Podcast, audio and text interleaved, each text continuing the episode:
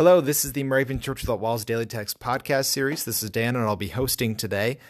However, it is that you find us, thank you so much for finding us, for listening to us, for tuning in. Uh, thank you for your participation. Uh, we love to have you listening. We also love to have people on the show uh, sharing their voice and their reflections on the daily text. Today, we welcome back to the show Amy Linville, who will be today's guest reader. She is from the Millwoods Community Church Moravian congregation in Edmonton, Alberta. So many thanks to Amy for leading us through the text for today. Know that you can be just like Amy on a future episode. You can go to dailytextpodcast.org. You can pick out a day or multiple days that you would like to appear on a future episode, and then you can learn all about what it takes to record for the text or for this podcast. All you need is a text and a smartphone, and you're ready to go. So, dailytextpodcast.org. You can find out more and sign up there. So, with that, let us listen to Amy as she leads us through the text for today. Today is Saturday, February 9th. The watchword is Psalm 18:35. You have given me the shield of your salvation, and your right hand has supported me. The teaching text for today is Ephesians 6:10. Be strong in the Lord and in the strength of his power.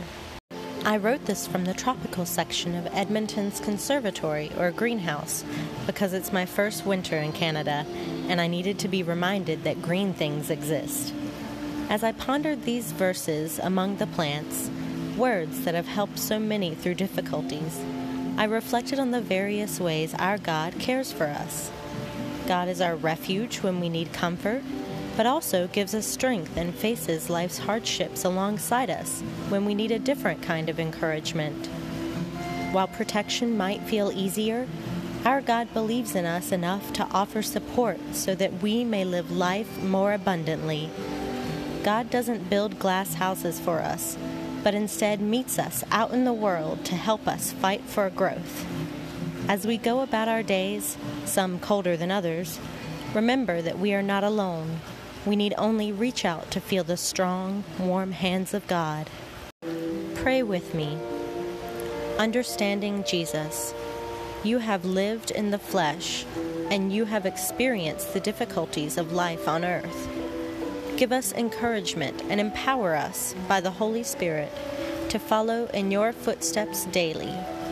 Thank you for being with us in all things. In your name we pray. Amen. The 2019 Moravian Daily Text that you heard today is copyright 2018 IBOC Moravian Church in America and used with permission. If you want to get a copy of the Moravian Daily Text, sign up for the Daily Text email, or just learn more about the Moravian Church or this tradition, go to moravian.org. You are listening to MC 1457, The Lamb.